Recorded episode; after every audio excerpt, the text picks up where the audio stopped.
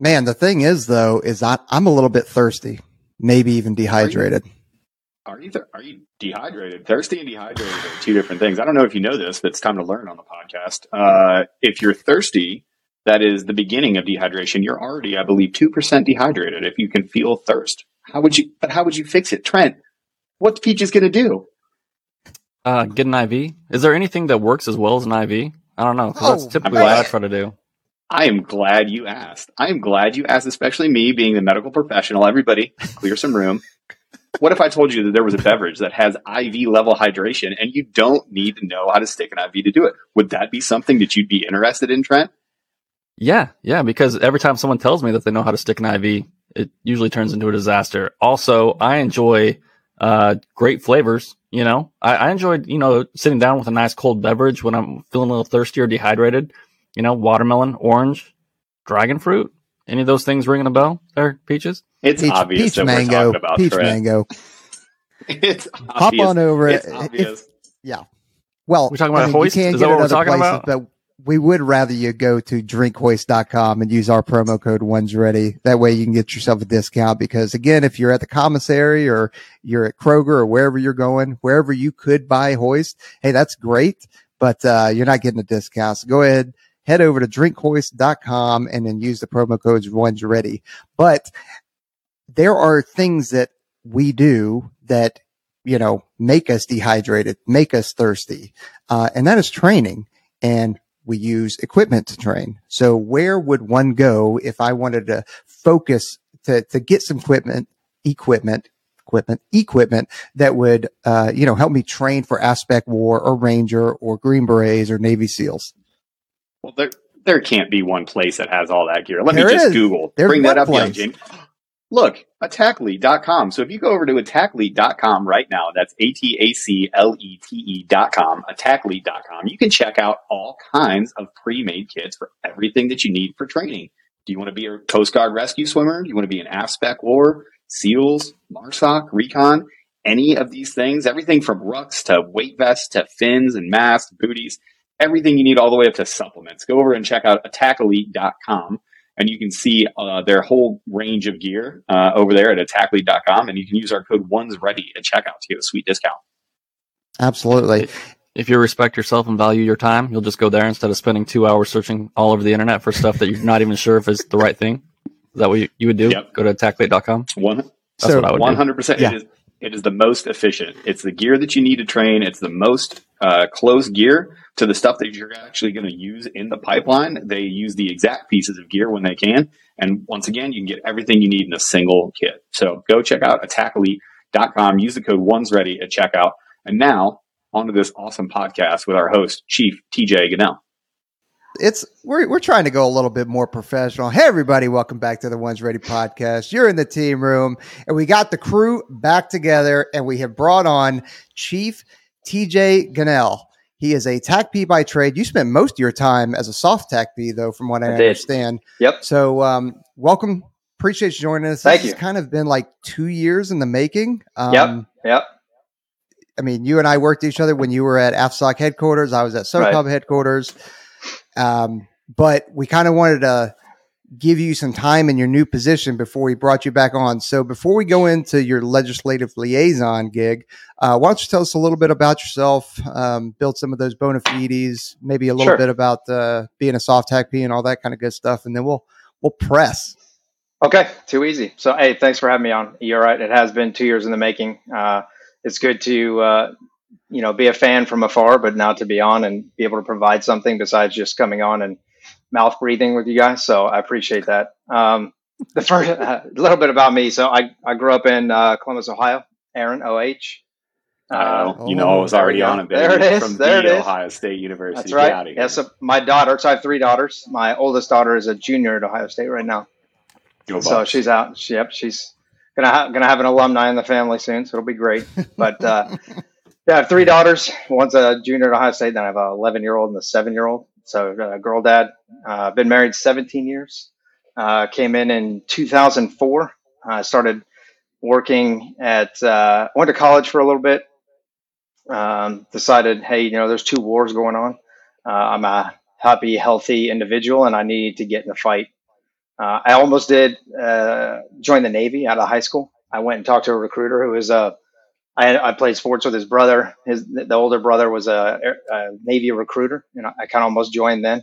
Kind of had a calling towards it. Went and talked to him, and he's like, ah, maybe hold off, go to college for a little bit, and then decide what you want to do. So maybe not the best recruiter. Who knows? Uh, how uh, many and it- how how many people in our career field though have a story exactly like that? Like I Oh, was yeah. going to join the Navy, but they were at lunch. No kidding. I you know same sort of story with me. Ohio, the Yeah. Marine Corps guy was at lunch, and that was no Yeah. kidding. I walked in, I was like, "This door's open. Let's go. Uh, let's go check this guy out." Yeah, it well just to go further with that. So then I like I talked to him in you know 2000 at the time when I was graduating high school. Decided not to do it. Went to college for a little bit. Um, you know that didn't work out. I was going to school. Blah blah blah. Ended up having my daughter. Uh, started working at Nationwide Insurance at the corporate headquarters in Columbus, Ohio, just to make a living. And while I was going to school for a little while, uh, absolutely horrible. Was not for me to sit in a corporate office. Uh, I did that for three years. It was the worst thing I've ever done in my life. So when everyone's like, "Oh, I love corporate America," I'm like, mm, "That is not for me." This, it, that may be your thing, but it's, it is not my thing. Um, and so yeah, I walked in. I said, "You know, hey, I, I'm going to do this now." In 2004, like I said, I had originally told my parents, and I went and talked to an army recruiter. And I was like, "Hey, I'm gonna do a ranger contract. I'm gonna get in there and I'm gonna start. I'm gonna give it the Rangers, and I'm gonna do this thing." My dad was like, whoa, whoa, pump the brakes. You know, this is like at the height of 2004 when the army is Oh, yeah. just getting crushed with IEDs. You're you're watching, you know, Every video. Humvees just getting destroyed every day Every in the streets one. of Baghdad. Yeah. Yep. And so my dad's like, whoa, whoa, let's you know, let's hold on a second. How about you just go talk to the Air Force recruiter? And you know, I'd already talked to the Army recruiter. I'd already gone in there. He was ready to set me up, and I was like, all right, listen, I'll talk to the Air Force guy but it, it, only if he has something similar to what I want to do. And uh, you know, lucky for me, the Air Force recruiter was not at lunch that day. He was actually in the office, and I got a hold of him, and uh, he ended up, you know, talking me into this. And so it ended up being the best move, and I, I took it on and came in, and uh, been a TACP for a little over 18, almost 19 years now. Um, as Peachy said, I started four years in the conventional side. I did 40 years with AD Deuce, uh, the four, the one four ASOS uh, out of Bragg. Did that. Decided I wanted to go to the soft side. Uh, came over, went to the 17th STS. What was the 17th ASOS at the time? Transitioned halfway through the time I was there. Um, did that for five years, and then when the 26 STS was standing up in Cannon, I had the opportunity to go out there. So I volunteered to go out there. Uh, I did five years out there. Then came to AFSOC headquarters, worked with Peachy for two years uh, while he was at SOCOM, and then uh, transitioned into this program that I'm currently in with uh, the legislative liaison thing about two and a half years ago. So I got about six, eight months left, and that's where we're at now. We we always say that this job, these these lives are a choose your own adventure, and you just laid out that exact choose your own adventure from conventional side to soft side to the, those uh, you know additional duties that that people don't even know that we can do that that you're in now. I want to focus Yeah. on something that you you let in with because we get this question all the time, and it's about sure. you know family, and I feel stuck in my life and. What, what were the conversations like? Because you were married, you had a kid, you had Yep. all of the, you had a nice, easy corporate job. I actually just watched Fight Club yesterday. So as you're describing this corporate job, Yeah. I just Oh, picture yeah. you like making Yeah. little haikus about the worker bee and the queen is Yeah. not their slave. I love it. The queen is their slave. Um, so what was that conversation like when you were you were like, hey, listen, I got it. This whole Ohio, living in Columbus on the banks of the Olentangy River.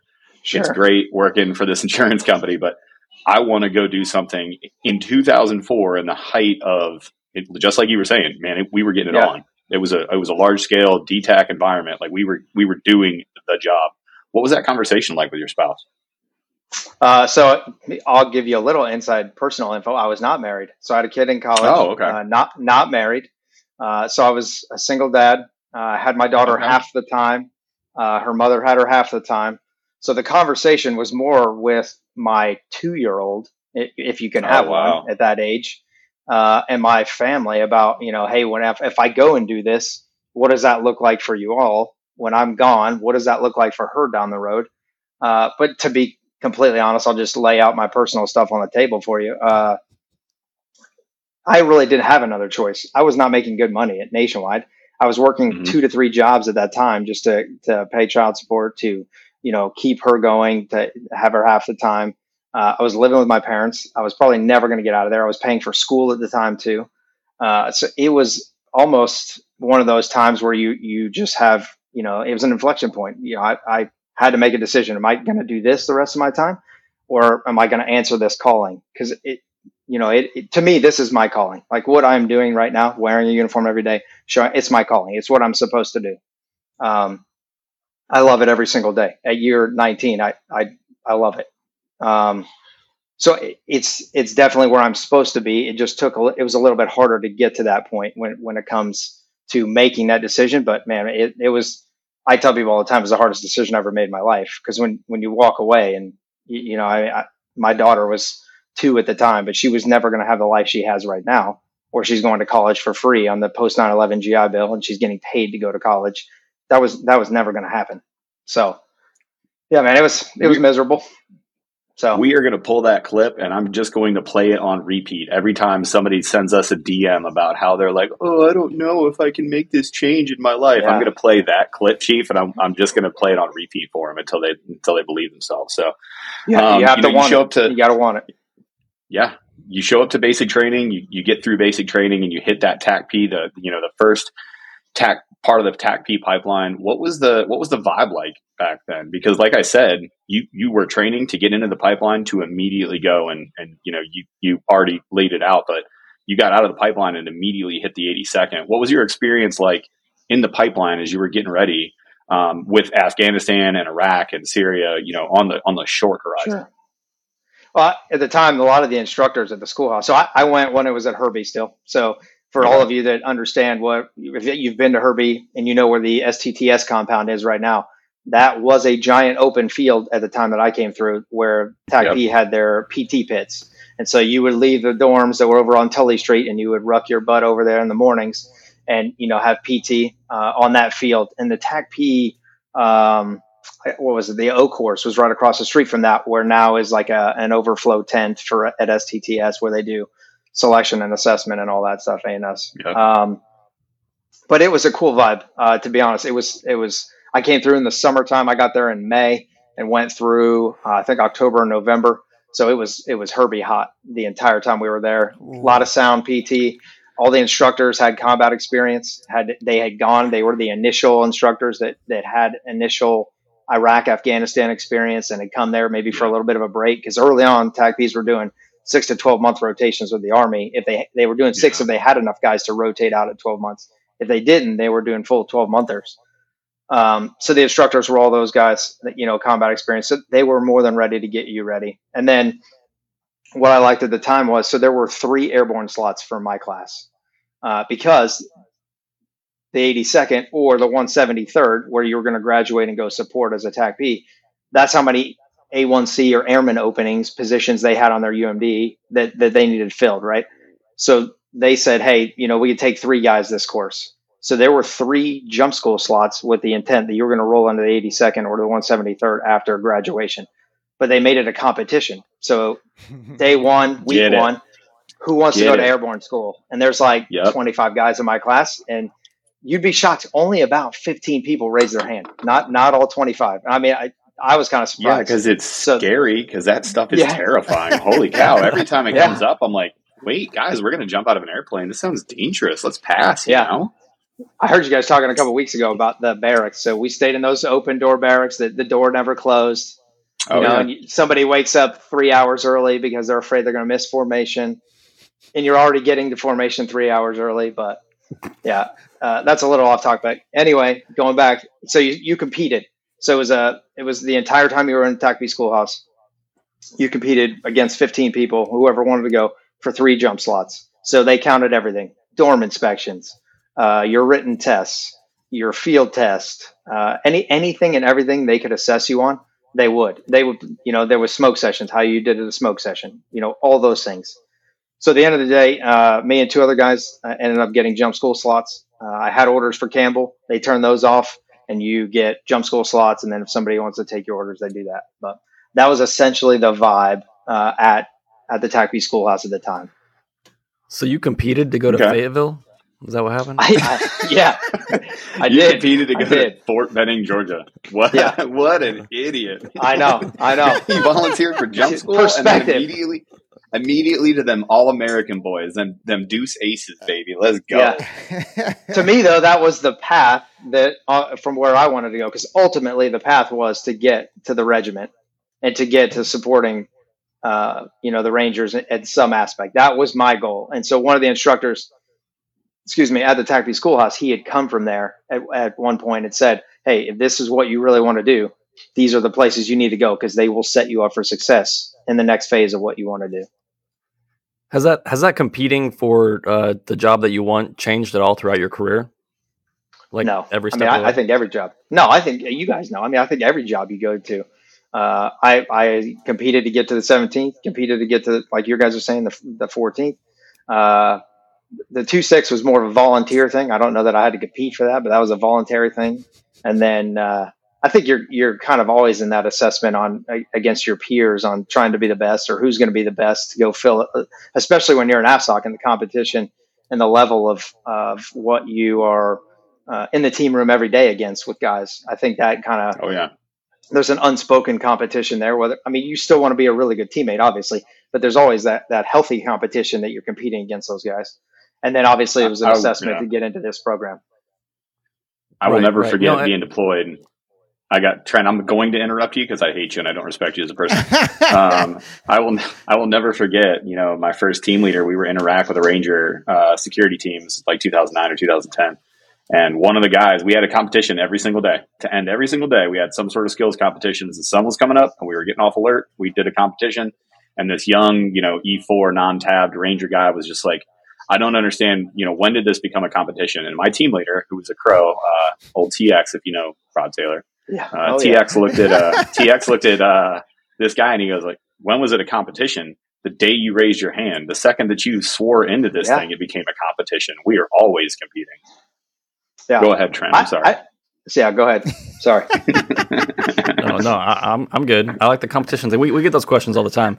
Uh, but I was I was going to ask. You know, you go to the 82nd, and, and people are at least I would like to know going to the uh, 17th after that uh, from the one four. What what's the culture change like? And and was it worth it? Like, why would you want to go from the you know 80 Deuce? Like those guys were pretty busy at the time too. So I'm assuming you, you Sure. got some good work in there. Uh, but what was Yep. what was the big difference going from that unit over to uh, the 17th? big difference. Uh, the big difference was it was just the the level I think of of what you were working with. So the 82nd was good. I had a good flavor. I went to Afghanistan with, for my first deployment with them, uh, but I got a taste of uh, I think the soft community at that point. So I, I got lucky. The first deployment I went with, like I said, with the 82nd to Afghanistan, uh, and but then I got picked again. I guess you want to call it. There was a co- internal competition that nobody knew about there was a company minus of 82nd. So two platoons minus the, the third platoon stayed at Salerno. Two platoons that got put out on the Pakistan border uh, with an ODA team. And so they had a JTAC out there that was supporting the, the company minus. And I at the time was a ROMAD. And they were like, hey, we need a ROMAD to go out here. He's going to stay a little longer. Go out there with him. So Peaches actually knows this guy, Keith Griefer, uh, was the JTAC that I got paired up with and I got lucky. He was with the company minus, but the ODA team had a TACP at the time who was match like. And so I got introduced to the TACP, soft TACP community at the time that way. So I spent a couple months out there with those guys with an ODA team doing patrols, doing Overwatch on this little tiny fob right on the Pakistan border where they let me control, you know, while they were standing there listening. They let me, you know, they were teaching me everything. Uh, it was a very intimate, small team environment, which you know is very notorious for the soft community.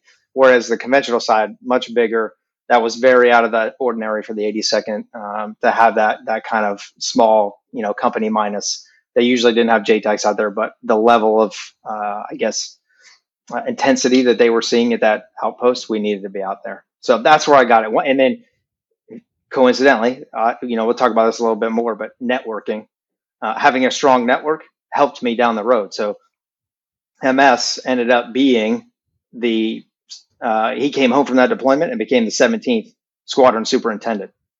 And so I said, okay, great. Uh, I'm going to continue to submit a package. But at the time, you had to have JTAC experience. So I had to come back and then find another deployment after I got my JTAC qualification to then get my foot in the door in the 17th. But yeah, it was it was small team. It was in, it was the next level. It was you know what I mean. Like it was. I don't say the 82nd is JV, but when you're talking about going from you know, learning that was the that level, and then I, I wanted to move up to the varsity level, which the Rangers to me that that's what it felt like. I mean, they are the the epitome of a, a, a small infantry unit. They are incredible. No, and and I think the 17th epitomizes that as well because across special tactics, anybody that actually has a chance to go work with the 17th, maybe it's you know on an MLAT or something like that. I, I have yet to meet a 17th dude that is sloppy, overweight, sure. yeah. unprofessional, um, doesn't have their their stuff together. Like these these these guys are incredibly professional. They're like I said, I haven't met one that's that's overweight, but they're usually in really good shape. They are some incredible JTACs, incredible operators, and yeah. I like. I it's funny because me and um, Deutman, right? Yeah. We were actually talking about this because he came from that unit. Sure.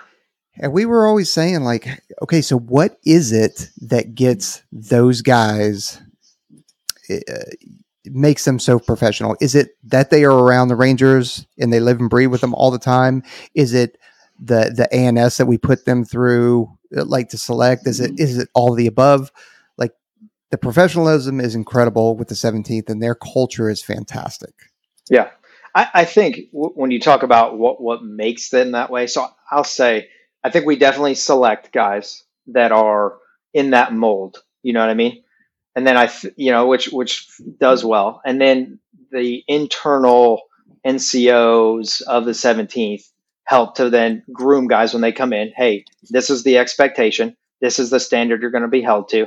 You know, you're going to get on board, and then you come in and Ranger just continues to, to do that even more. I mean, I, as a young, I was in an E5 when I first got there. So I was a young staff sergeant and, and that kind of molded how I was going to be as an NCO because they do such a good job of, of mentoring their young guys and making them NCOs. I mean, I, I think it just, it, it's what it just, and then it just becomes instilled in you. I mean, you've had Tommy on several times. Tommy was my boss when I got to the 17th. So, you know, TC will tell you that's, it's, it's the Ranger way. Yeah, uh, and you know, and he's fantastic. We haven't released his episodes yet, but we're going to. Like I like I said before, here we we've got a lot of TAC P content coming out, so we've tried to kind of space it out. yeah, bit. yeah. But if anybody um, ever asks for TAC P content again, I'm just going to point. Yeah. I'm just gonna like. yeah. the eight hours, the eight hours of content that we just put out in a week. Oh, okay. the um, you had you had already mentioned a couple names. Um, although sure. you didn't you didn't hit the the moniker mentor but we've had you know we've had a lot of folks on we've had ivan ruiz who was a tacky sure. now a pj or now retired yep. pj but you know he had mentioned like buddy macarthur helped yep. guide him he you know and and people along the way even tommy case did the same thing you've mentioned a couple of names but yeah like who have some of those mentors been for you sure um, not just while you were at the 14th, but also at the 17th. But then, um, like, and in what way did they shape you or influence you? I'm glad we talked about. I'm glad you mentioned this. So it may come as a surprise to some people. So I, I had, you know, match like I had a Keith Griefer as a young guy. Uh, I had the Tommy Cases at the 17th. Um, you know, the Josh Gavuliks, uh, those kind of guys that were were always there to kind of teach you and groom you. Uh, when I got to the two six, uh, that was when I kind of started to learn how to be uh, a senior NCO. And, and, one of the mentors there was a PJ. It was Yo Yo. Uh, Yo Yo was he was towards the end of his career, and you know he had so much knowledge. It was insane. And and I hadn't had, I guess, you know, you're kind of out on your own at the 17th, and it's so you know you're right there. It's it's just a TACP community, just with the Rangers so you kind of get lost in the the army uh, all the time, and you don't get as much Air Force, which I know you know people may not like that. That uh, some people may like it. I thought it was great to get out of that and get to an Air Force base for a little bit when I got to Cannon, and to have him because he was so you know, he, he knows how to play the game, if you will. He knew exactly how to play the game, the internal Air Force game, uh, the the ST game. He he was incredible. So Yo-Yo was huge. Uh, so PJ, incredible, incredible mentor. Uh, and then while I was at the can, while I was at Cannon too, uh, another one, Jamie Clark, has been a huge mentor for me. Another PJ. Um, he, he, was incredible. Brad Lentz, uh, combat controller. So I met Brad Lentz on my first 17th uh, deployment.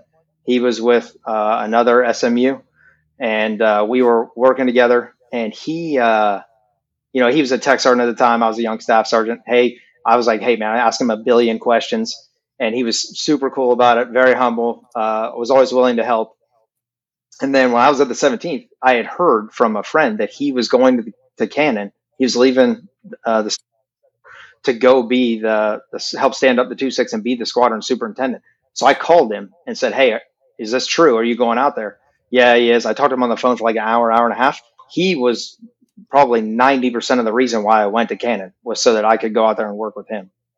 Um, so yeah, guys like that were, were huge for me, uh, inside that, you know, the mentoring factor of it. And Jamie Clark continues to be. Jamie Clark is the reason why I got into the, the legislative fellows program. I had seen him at a conference, you know, and I, I had talked to him a little while. This was when I think he was, uh, he had moved on from the two four South position.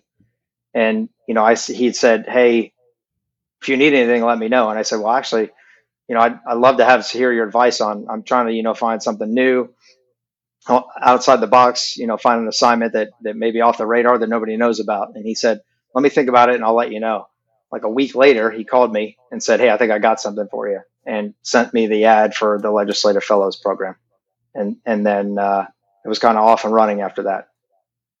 So well, that's that's a perfect segue because we really want to talk about this legislative uh, the, the, yeah. the legislative fellows program. Um, so first of all, just describe like what is it? So I mean, is it only for chiefs? Is it only for high ranking people? Is it for high performers? We have a lot of soft that that slide over and try to get into these legislative fellows, or they try to to be an exec in order to you know, it's it's a little bit of placement and access for us to kind of win that yep. human terrain, as it were. But um, you know, just explain for the for the folks out there what is the legislative fellow and what actually do you do? Okay, so it's a, a started off as an officer program. Okay, as many things do, and then we kind of find our way inside that. So it started out as a it's an officer. I think I think it's IDE Intermediate Development Program. So that majors. Okay. So your majors who can either do um, Air Command Staff College in residence, or you can do it virtually and attend a program like this. It's along the same lines as the the programs where they go to, you know, they can do, go work at AFWERX or whatever. Uh, basically, they step out of their career field. They're doing some kind of interview, intermediate development, and you know they're continuing to get some kind of education. In 2015, the Air Force decided, hey, we need to start this on the enlisted side too. So in 2015, they created one position. They flipped one of the billets to be an enlisted billet. And they ex- were only accepting E8 senior master sergeants at the time. They did that for about three or four years. And then they said, this program is amazing because what we're getting exposed to is we're, we're, we take an enlisted E8 and we put their experience for the last 18 to 20 years into a congressional office, whether it's in the House or the Senate, and you advise a senator or a congressman or woman about what you've experienced the last 18 years. So when you're talking about Veterans Affairs and you're talking about the Veterans Affairs Committee that's shaping legislation for the VA, uh, for MILCON, hey, how many MILCON projects? The Air Force has a MILCON project that they're trying to get across the finish line, you can help be that that mouthpiece about, hey, why are we paying for this dormitory that's $300 million on you know, Davis Monthan Air Force Base. I, I know we just gave them that money. And then you can go and say, hey, man, they have asbestos, or hey, they need it because of X, Y, and Z. Hey, I've been in these dorms. They they flip really quick because there's so much churn. You know, all these things where you can lend your your experience to that. Um, same thing. You know, you do armed services committees. Uh, they're asking you about up and coming technologies. They're asking you about you know um, things that you've seen and done overseas. They're asking you. I mean, we had the Afghanistan exfil while I was on the Hill. So they're con- my congressman oh, is wow. constantly ask, asking me about Afghanistan, and he's asking about this and that. he's a former he was a former B1 pilot, but not in the era same era. So he has Air Force experience, but it was 20, 30 years separate from mine. So you know, things like that is is what we were there to do. So the program then grew. A couple years later, they did two people, two E8s for about two years. Then they grew to three, and then the year I got selected, uh, which was two and a half years ago, I think it was summer of 2020. I moved here. I got picked up in December of 19, and at that time they were doing four Air Force, one Space Force. So my class right now, that's what we that's what we brought to the hill. The class after me did the same thing, uh, but this coming year, so just a heads up, the ad is going to run in the next, uh, I think, month. Starts in November, is going to run, and I think they're growing it to six Air Force and one Space Force again, potentially maybe two Space Force in the future. Um, but what what you do is you you go and advise a congressional member. You're you're basically a a staff assistant, you're on the staff for a, a senator or a congressman. Uh, you wear a suit and tie or, you know, whatever every day, dress in business casual and, and you go and, you know, pretend to be imposter syndrome, pretend to be a, a hill staffer for, for a little while. there you go. Yeah. You're, yeah. you're a predator posing as a house pet up there. That's yeah. what you are. That's, a, yeah. that's another Fight Club reference. It's going to be all Fight Club today. Okay, so good. you right. were there. You were there during the the BAF JTE and during that entire thing. Was that the highest stress thing you've been involved in? Was there was there another initiative that you had to give your recommendation on that was even? I, I have to imagine Afghanistan had to be the most stressful time for you up there. Yeah, Afghanistan was definitely the most stressful. I was there for six January. That was like day three or four on the oh, job. wow! So that was that was incredible to see too. Uh, it, I was in a in a house office building, so it was separate from the actual Capitol itself. Um, but they, the you know, the Capitol Police came in. They were going door to door in the offices. Hey, you need to evacuate right now. There's a bomb threat right outside on the street of the building you're currently in. Grab your stuff, and we're leaving. And we are like, okay. So we all grabbed our stuff, and then they put us into the tunnels uh, underneath the House office buildings that go to the Capitol and to the Senate side and everything else. Stay down there for a little bit, and then they were like, "Hey, this is not going to die down. You guys can just go home." And so we are like, all right, and they're going to lock down the parking garages. So oh, you, wow. if you want to get out now, just go home. Go ahead. So the guy I was carpooling Be honest with, with it. Was everybody there just looking at you like, okay, we know you have a gun. Just pull out a gun. Just we need your help. like, was everybody just looking at you like the the the face of uh, you know, I've never been in this scenario before? Yeah, there was definitely a lot of people Knew like it. freaking out. Tons of people scared. Uh, and, and, at the time when we got evacuated, I was like, "Oh, we're definitely going back to the office. Like they're going to clear this, and this is not, not a big thing. Like we'll go back and we'll go back to work." But when we were down there for about an hour or two, and then they were like, "No, it's only going to get worse." And then they just kept showing the people coming down, um, you know, towards the Capitol from the the the rally or whatever, and it, it was right. like, oh, "This isn't going away. You guys need to, you just go home for the day and come back tomorrow." And so we left, and so I was weird. about halfway down the freeway when they ended up breaching the Capitol. But yeah, crazy. Wild. The Afghanistan withdrawal any... was definitely different, though. I had, yeah, I would have to imagine. What was what was the general feeling as the Afghanistan withdrawal happened? Because there was lead up. It's just sure. not everybody was aware of. The, you know, the the way that the media portrayed this thing is you know, in the dead of night, we just kind of like cut the SIPR lines and, you know, we got out. But yeah. I can tell you from being involved in the conversations, this was weeks and months planned um, out. So a- as we were leading up to Afghanistan, what was the general feeling up there? I think it was from my office because, you know, you get your perspective from your office and then talking to the other fellows on the Hill. It was, it was really, we were just concerned about getting the people out that, that we wanted to get out and and when you start talking about the amount of, of networking that people have, I mean, there were hundreds and hundreds of phone calls coming into the, congr- the congressman's office every single day. Hey, so and so still there. Hey, they've got a family member. They know this person. They were an interpreter wow. that worked with the Americans. Like, so you're trying to like weed through. We had a spreadsheet that was going. It was just, and they would call his district office. They would call, you know, the the, the DC office and so they just continued to just like so what became overwhelming was keeping track of all these people that we were trying to help get out and then finding ways and then we had a slack message with all the other fellows that were going in there and everybody's mm-hmm. like hey we got this going hey does anyone move over to this gate if you move all your people to this gate we can get them in and this and that and so there was tons of like you know hey I need, you know, bartering and trading. I need to get somebody out. Does anybody still have a flight that's got seats? Is this and that? Hey, my congressional member is asking about this. Does anybody have information about this? So it was it was a lot of that, a lot of a lot of of just trying to use your network, your connections to to get people out and to help them. But wow, it was intense. We were definitely working long hours that week, a week or two. But but after that week, did anybody did anybody up there ask you? Because uh, I'm assuming you spent a fair bit of time over in that country. Did anybody come up and ask you like how that felt for you, or how that impacted you, or what your opinion was on on kind of how it all went down, and your your general, you know, overarching uh, feeling about Afghanistan in general after that? Yeah. So the I was lucky in a Senate office. Uh, the senator has about 60 people on the staff, right? So you, you, don't get as much face time with a senator uh, as you do with a House member. A House member only has about maybe 10 people on the staff. And that House member you get to see on a daily basis when they're in the office, when they're when they're there in DC working every day. So the congressman would come back every day and he would talk every day about something. Or he'd be like, Hey, everyone come in the office and let's let's have a talk. Or he would just do a drive by and just want to talk about Afghanistan or you want to tell war stories or whatever. So yeah, there were several conversations we had about it. Um, you know, to include like, hey, how do you feel? Are you good?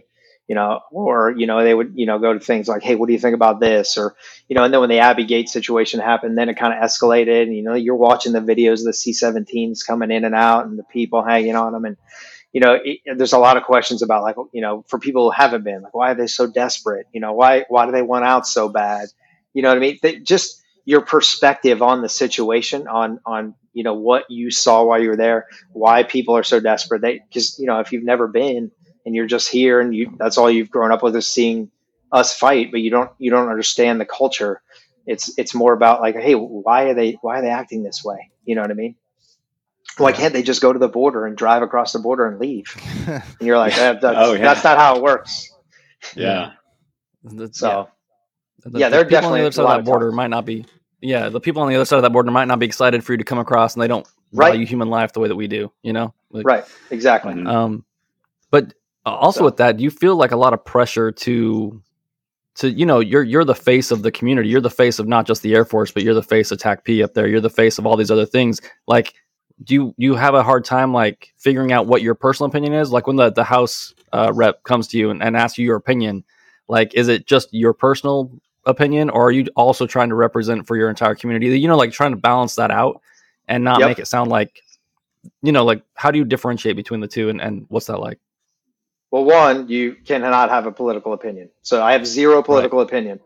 Uh, and that was from Jump Street. You know, I told them that. You make it very clear. Like, I, I don't care politically one way or another. Like, there's good and bad on both sides.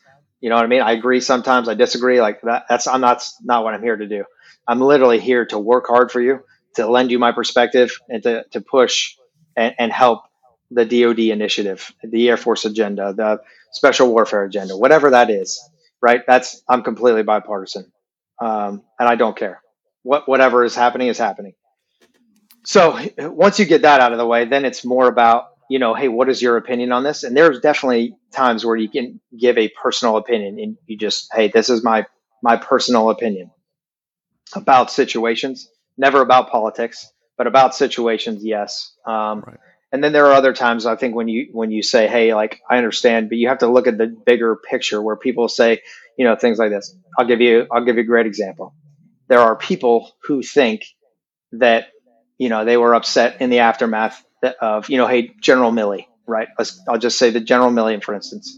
You had a lot of people that were saying, "Oh, what's he doing? He's a, he's killing us. Like he's making the worst decisions ever." And I'm like, you know, he, even the, you know, I had congressional members saying the same thing, like, ah, General Milley, he needs to go. He's got to go. We need, he needs to resign. This is a failed, failed, you know, exfil. And I'm like, listen, first of all, you need to put something in perspective right now. I have a boss. You have a boss. Guess what? General Milley's got a boss. And when the boss tells him it's time to move out, it's time to move out. It doesn't matter what advice he has given him. Whatever orders he's giving, he's doing. And so I think that you know, has to always come into it for for frame of reference when you're there because you know you'd have to talk them down a lot. They get very emotional. They want to be political about certain things, and you have to be like, hey, don't look at this politically. He's not looking at this politically. He's looking at I have a job at hand. Here's what I have to do. I'm going to move out and do it to the best of my ability. But he's still taking orders. He's still doing everything that he can do to try to fulfill the orders that he's been given. So there's a lot. There's a lot of like the political crossover. I think when we when they get worked up about certain issues, and you have to just kind of tamp it down and be like, all right, listen, let's look at this holistically. Let's not have a knee jerk reaction here. Do that when the cameras are rolling, but in the office, let's just think about this for a second. You know. Yeah. This is a political theater in here. I don't need you to do that in here. Like we need to have a rational conversation in here. This isn't the stage. This is yeah. Yeah, exactly. um, I, and I'm sure like this is one other thing is is you're so high up there, and like the Congress people are so high up there, and I think there's the intent of legislation or policies to impact. Right. That's where you kind of sure. like shorten that chain, and and that's what you're yeah. there to, to provide. Right. Because like I think it's easy that high up to like put out a policy and, and assume that you know what the impact is going to be. But like you've been down at the bottom floor and seen the impacts. And is that, are, are you there to translate kind of what you think could happen based on these, these policies that the impact is not always clear from, from up there on the hill? Yeah, absolutely. I, and I think you try to impact it. If the, if they want to push legislation, right. And then they're going to push legislation. It's really your job to kind of help shape, uh, that legislation so that it fits as best for everybody. So they get what they want out of it, whether that's to just um, show their constituents that they've pushed some legislation, whether that's to really make an impact within DoD, or whether it's to, you know, just kind of, you know, politically gain some points. Hey, look what I did. You know what I mean? Get some political wins.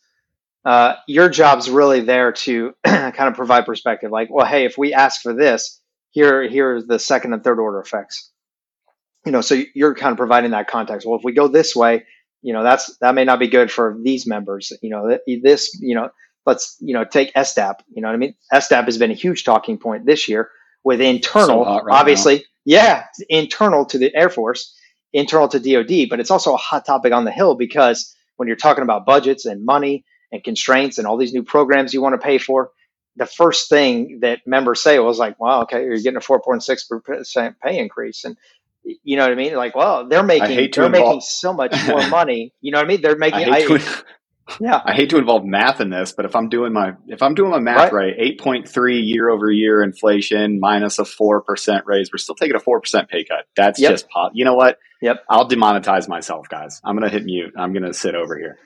But but you have people, you have members who see those things and they say, ah, hey, the money's got to come from somewhere. You want to do all these other things, you got to tell me what's not important or what's important.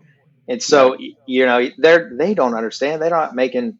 They're not A1C Snuffy making thirty thousand dollars a year who can barely pay for you know you know have a house or an apartment and you know be able to put you know have electricity and water and everything else to put food on the table. So I, there's those contextual things that you've got to be able to bring that in and not be afraid to say something like, "Hey, well, this is why this matters to these to these people. It may not matter to you and me, you know what I mean, but it matters to to the airmen. And if I had been an airman in that in that perspective and in those shoes, that's that's I would be hurting too. I'd be like, "No, we cannot do this. I cannot afford that right now." So yeah, and that's that's a real struggle that we're dealing with every single day. Anytime I get a new airman that shows up, or yep. not even an airman, I like sometimes staff sergeants. captains, brand new, yeah, brand staff sergeants E six, yeah that yeah. are like, dude, how do I? And it's I, have got a master sergeant right now that just got here, and with the the interest rate and the housing here in Vegas, he's like, dude, I'm I'm literally renting a couch. Off, right. Yeah, I mean, because he's he can't afford any place. You know, and I'm I'm not saying that that's everybody's situation. Everybody's situation is different, but I mean that like that is real. And these A1Cs, senior airmen, like it's stuff that we're dealing with every single day. So it's it's frustrating, especially yeah. from my end because there's only so much I can do yeah. Uh, about it. But did you ever working with people up there? Did you ever have anybody that just wouldn't listen to you? Oh yeah, yeah. You definitely have people that are not going to listen to Knew you. it. Yeah, knew it. Yeah. Those flat teeth, leaf eating. Tell us who your least favorite representative is and why. oh my god! Yeah, Oh, whoa! You can't get it. You can't can't get into that. Can't get into that. But you right, definitely right, have. Right, we'll edit that out. We'll yeah, yeah. You out. you can't you can't no, talk about. Well. No. so the members, you really have no say in it. So I'll, I'll step back and say, uh, so the program's three years long. the first six months you spend in what's called a developmental tour. So when you guys had Josh Leonard on a few weeks ago, this services now allegedly alleged liaison, he's in that dev tour right now. So he hasn't gone to the hill. In the dev tour, you do you can be placed anywhere. You can go to Rand. Uh, you can be in you know the Air Force component. Um, I went. I got lucky. I went to the State Department. So I worked in the nice. State Department's Ledge Affairs for six months, which was kind of cool, getting to see the inside of the State Department while they were in a, a uh, administration change leading up to elections, uh, things like that. So that was all going on. Uh, interesting. At the same time, the Air Force is going to pay for you to go to Georgetown and go and get a graduate certificate in legislative studies. So the officers getting the same exact thing. So you're in there with all them. Um, you do that for, like I said, the first six months. And then in January, when the new Congress starts, you do January to December. So you do a full year on the Hill. And you do not get to pick the office you're in. You have zero say in what office you get placed in. The majority of the time, the offices that get fellows are members that are on either the House Armed Services Committee, Senate Armed Services Committee, or uh, the House Appropriations Committee, Subcommittee Defense, or Senate Armed uh, Appropriations Committee, Subcommittee Defense. Obviously, because they're defense related, it's where you can provide perspective. Now, you do get people who get assigned to members that are only on Veterans Affairs committees or things like that. So you spend a year doing that. And then the backside of that, the Air Force and DoD goes, hey, we'd like 18 months return on investment. We just given you all this education and this really cool experience. We want 18 months for you to come back in to the building, to the Pentagon, and, and pay it back. And basically, uh, you can go same places. You can go in, you can do like joint staff. You can do, I'm working in OSD Ledge Affairs. Uh, you can go back into Air Force Ledge Affairs, something like that. So they leverage the the education experience you've just gotten, and they do that for 18 months. Um, and so once that's done, then you go back to uh, your career field. So like right now, they, my duty AFSC, I'm at 9 November. Uh, I'll go back to my my duty AFSC being a you know one Z three. You know when when this is all said and done, and and needs of the Air Force. And to a comment Aaron made earlier, it's not just for for E8s and E9s. So we're trying to make the program younger. It was only E8s. You can't be an E9 select. Uh, they take your name off the list if they find out you've applied, and that happens you can make it in the program. You just can't have made it before the program. But we're about to make it so that we focus on it's going to be E7 and E8s because what we found is we're getting a lot of people who transition out of the military towards the end of this. Like they don't have much time on the backside if they did a three year commitment or whatever to get in. And so we're trying to make it a little younger to get more time if we're making strategic leaders with, with the intent of the program. Then we want more, I guess, strategic leader time in the Air Force on the backside.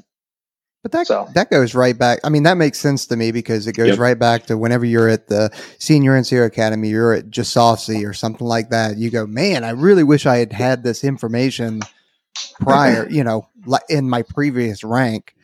Right. Um, so that I mean, that's really good because as an E seven, maybe you even make senior out of there. Sure, like you're, you're going to get promoted. Unit, right? Right. Oh yeah. yeah, yeah, for sure but I mean, like just the knowledge base and the experience that you get to have is is huge.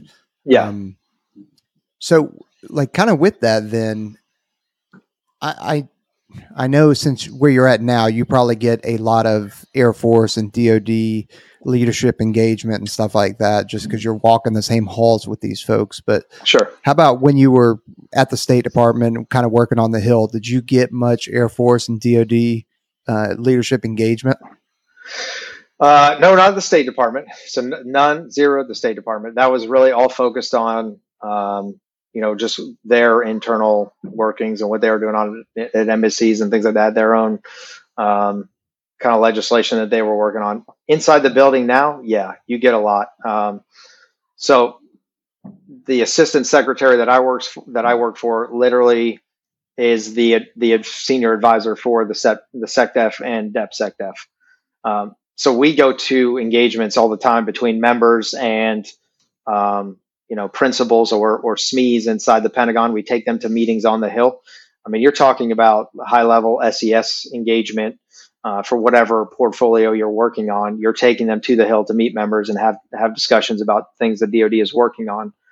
Um, and and then you're you're you know you're like you're saying you're in that realm where you're working with undersecretary undersecretaries of defense, assistant secretaries of defense, where you're you're managing their legislative portfolio and helping to kind of shape the engagements that they have because those are then important because if I'm taking them to the hill to, t- to discuss certain things with members, that's going to then shape legislation. Because most of the time these the senators or congressmen they want to engage with DoD and they want to be helpful uh, and it matters for us because we need to make sure that we're then taking them to be helpful and not like you know you're not you, you know what I mean? You're you're the liaison. I'm still doing liaison right now you know what I mean? I'm not doing between the army and the air force. What I'm doing it I'm doing it between congressional members and you know members of the DoD and I'm like all right hey listen we need to get in the room and talk you tell them you're all great ideas over here you make sure you put them into legislation and then we'll be good to go That's why So- you're a good fit. yeah That's yeah, it. I'm, yep. I'm You're a telling you, connector. You're the glue guy. special warfare needs it's an it's an untapped uh, I think resource for our guys. We we definitely need to uh, continue to do this. The Army does a good job, and and Marsoc there's a Marsoc guy in the program right now. I think he's the second or third guy in the program. Uh, the Army's been putting ODA uh, officers through this. Uh, the Navy has SEALs, most of the time SEAL officers, but uh, there there have been a few I think enlisted. But uh, the Navy has the smallest program of that. But yeah, Marsoc has definitely caught on. There's a Marsoc guy in the dev program. He'll be in Josh's class uh, that he's getting ready to go to the hill. He works in OSD right now, so we've had some good war stories. But yeah, he's he's good. Yeah. So So we need to get better at it. Yeah, like like everything, all the time. Um, but like obviously, I think you, like Peach was saying, you're a good fit up there. You've uh, you've been successful, but it, I'm just thinking like you you were talking about your mentors earlier, and I'm talking I'm thinking about Yo Yo, LZ, and Jamie, and the way that we all talk to each other, you know, and then going Yeah. from like that environment up to the hill. Like, what kind of a, a culture shock was that as as you got up there, and you know, communication style might be a little different, or I'm assuming, or maybe it's not. I don't know. You tell me. Yeah, it's definitely different. I mean, you have to. Uh, yeah, I, to be honest though, there are staffers on on these in these member offices and staffers that work on the hill that are way more blunt than we are. I'm like, well, you can't say that. What do you say? You can't say that in here.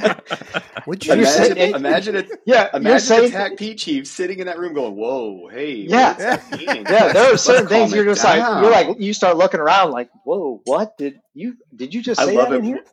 Yeah, and you're like, when you start reading the room when you're like you, you just kind of like back Yeah. away and you're like looking to see the reaction like nobody Yeah. else is reacting and I, I'm- I didn't. no, I didn't say a- that. That wasn't me. yeah, like I- like this is a fist fight where I'm from I know. Like, you you can't say that Yeah. somebody's got to go And there are certain people too where you're like, I did not expect that, and it catches you off guard even more. You're just like, whoa.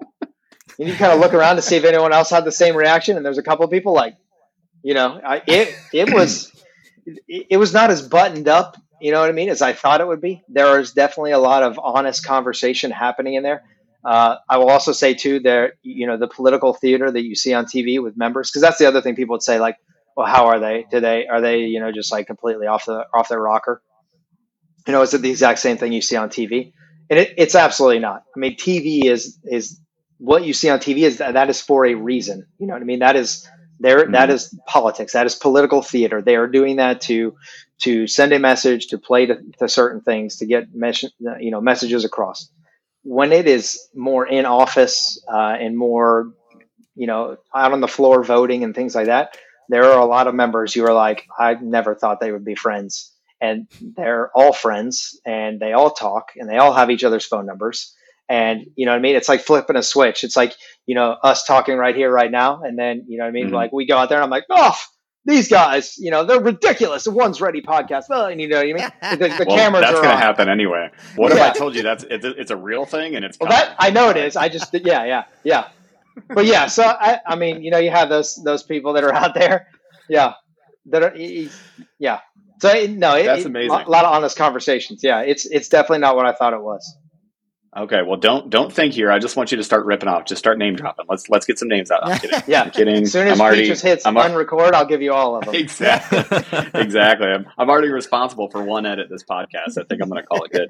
Um, you know I, I just keep listening to you and i and i hear i hear so many things that we talk about but you're presenting it in a different optic. People always ask us okay what can I, what kind of job can i do in AFSPEC war? What kind of things will AFSPEC war open the door an enlisted TACP with combat experience is literally telling us about his time advising congressmen, House of Representatives, governors, uh, all the way up to SES. For those of you that are not tracking, SES is like an 011 equivalent. It's it's no kidding. You know, some of the highest rank that you can get inside of the United States government. Like no kidding, turning this huge ship that we call the DoD. So do you what do you feel like in your in your TACP life right? Like because everything has led up to now and all of your experiences have led up to now.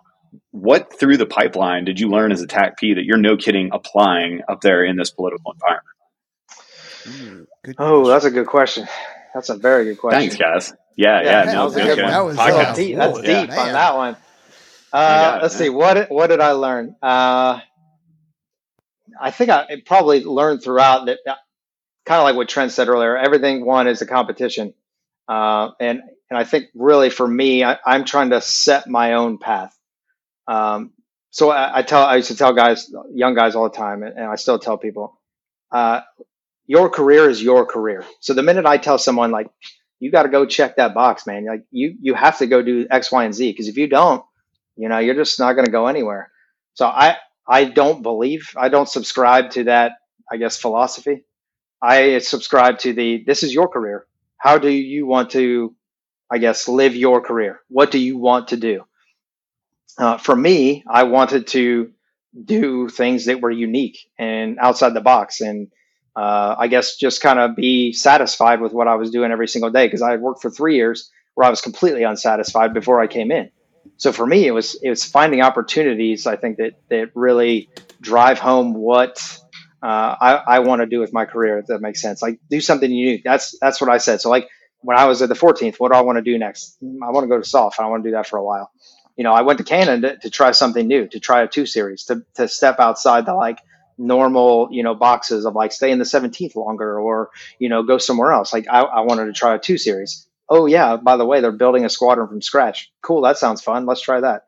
Um, you know do things that are that are challenging yet completely outside. And if somebody tells you like oh don't do that it'll ruin your career uh, chances are it's probably not going to ruin your career. It's going to make you completely uh, different from them which people don't like different. You know what i mean? Same mm-hmm. same thing. Like when someone's people said don't go be the AFSOC JTAC PM worst job ever. You'll, you'll, never it's it's terrible. No it actually wasn't. Yeah. i learned a ton. Yes it's on staff and it, that part was rough. Thankfully though, I meet peaches and we end up crushing it and having a great time. That worked out well. Same thing for this. What can I do that's unique? It's completely different. Like I want to go off on an island, set, you know what I mean? Like point me in the right direction and just tell me to go and I'm going to go. And tell me what the mission is, I'll knock it out. That's that's kind of what I want. Like I want I wanted to do things that were just completely like different. And, and going forward, I want to continue to do the same thing. Like I don't want to have to do the like oh the cookie cutter thing. Some people that is their thing. I'm not I'm not saying that it's not, but yeah, I, I just I, I wanted to come off and, and kind of do something different. No, and you obviously have, and that's a that's a great answer to a great question. So, um, you you hit on a little bit, and and usually what we like to do, uh, especially with folks that are as articulate as you are, um, kind of ask advice to to the demographic, which is 15 to 35 year olds that are actually listening sure. to us, that are wanting to come in and be AFSPEC war and kind of have all kinds of questions. But like, what's some advice that you can give to them as they're coming in to do what the four of us actually do? Be the best at every single thing that you do. If you're literally not trying to win or be the best at every single thing that you do, you're just wasting your own time. And I can tell you right now, there's Preach. four or five other people that are right there next to you that are trying to be the best. And guess what they're going to do? Mm-hmm. They're going to move right past you. And those are going to be the people that, that continue to just excel and get what they want because they're crushing it every single day. Like this was, I used to preach this in the team room every single time. It was like, a, it was, we had a team brief that would hang on the wall and in giant letters, it said, be the best. That doesn't mean I have to be the best, you know, and be completely focused on myself. I can be the best teammate. I can be the best husband. I can be the best father. I can do all those things. That doesn't mean you're going to achieve it. And there's going to be people out there forever that are going to be better than you at certain things. Like I have, I know, no doubt, I am definitely not the smartest. I'm not the fastest. I'm not X, Y, and Z. But guess what? I'm going to continue to work at that. Even to this day, I get up and grind every single day. If you are not doing that, then man, you're you're in the wrong place. It's just flat out like this is not for you. I don't even know how to say it more clear than that. Like I used to tell same thing I tell young guys all the time in the team room. Same thing. And I know you guys do too. If you're not trying to be the best shooter, if you're not trying to be the best operator, best JTAC, best PJ, best special reconnaissance, I, I, I cannot, I, I have no time for that. There's, there's not enough time already to deal with, with everything else that's going on inside that room, uh, you know, and with the pipeline and everything else. I have no time for that. So you're going to get left behind and I'm going to continue to move out with everyone else who's trying to be the best. So. Okay. Well, uh, take that to heart, folks, because I'm. Yeah, that's a sound I gotta, That's- I gotta, I mean, I gotta. Yeah, that you- is a sound bite, you but I gotta go. I gotta go like work out or something. Yeah. do, do you just want to take? Good. Do you want to take my spot on this podcast? Yeah. Because I'm obviously I'm not needed here. Like I'm just more of a color commentator at this point. Like You, we got to keep Oh you around for gosh. Fight Club comments, movie quotes. Be able to keep stuff like that oh, going. that- that's nice yeah, well, of you. I'm, a, I'm about to take uh take Wyatt go karting, and so Yeah. now I'm gonna go beat his ass on the Yeah, Right. and then just tell him, like, dude, were you trying to be the best? I mean, come on. Yeah. Were you trying to be the Where best are you and not today? listen to Chief? Yeah, come on. just as I'm pitting him. Yeah, Yeah, I didn't for see it last- today, Wyatt, because because these things don't have uh, rear view mirrors on them. Knucklehead. TJ, really appreciate you joining us. Um, no, thanks, good guys. friend and uh, and definitely a, a a great person to reach out to if you have any questions or Absolutely. and I'm sure you have got a line of people that would be naming you as their mentor. So uh, definitely appreciate your friendship, friendship, everything that we've Same. done in the past uh, on the staff, and uh, look forward to continuing to work with you. Same. Everybody out there, uh, please like, subscribe, hit the notification bell, leave us a review,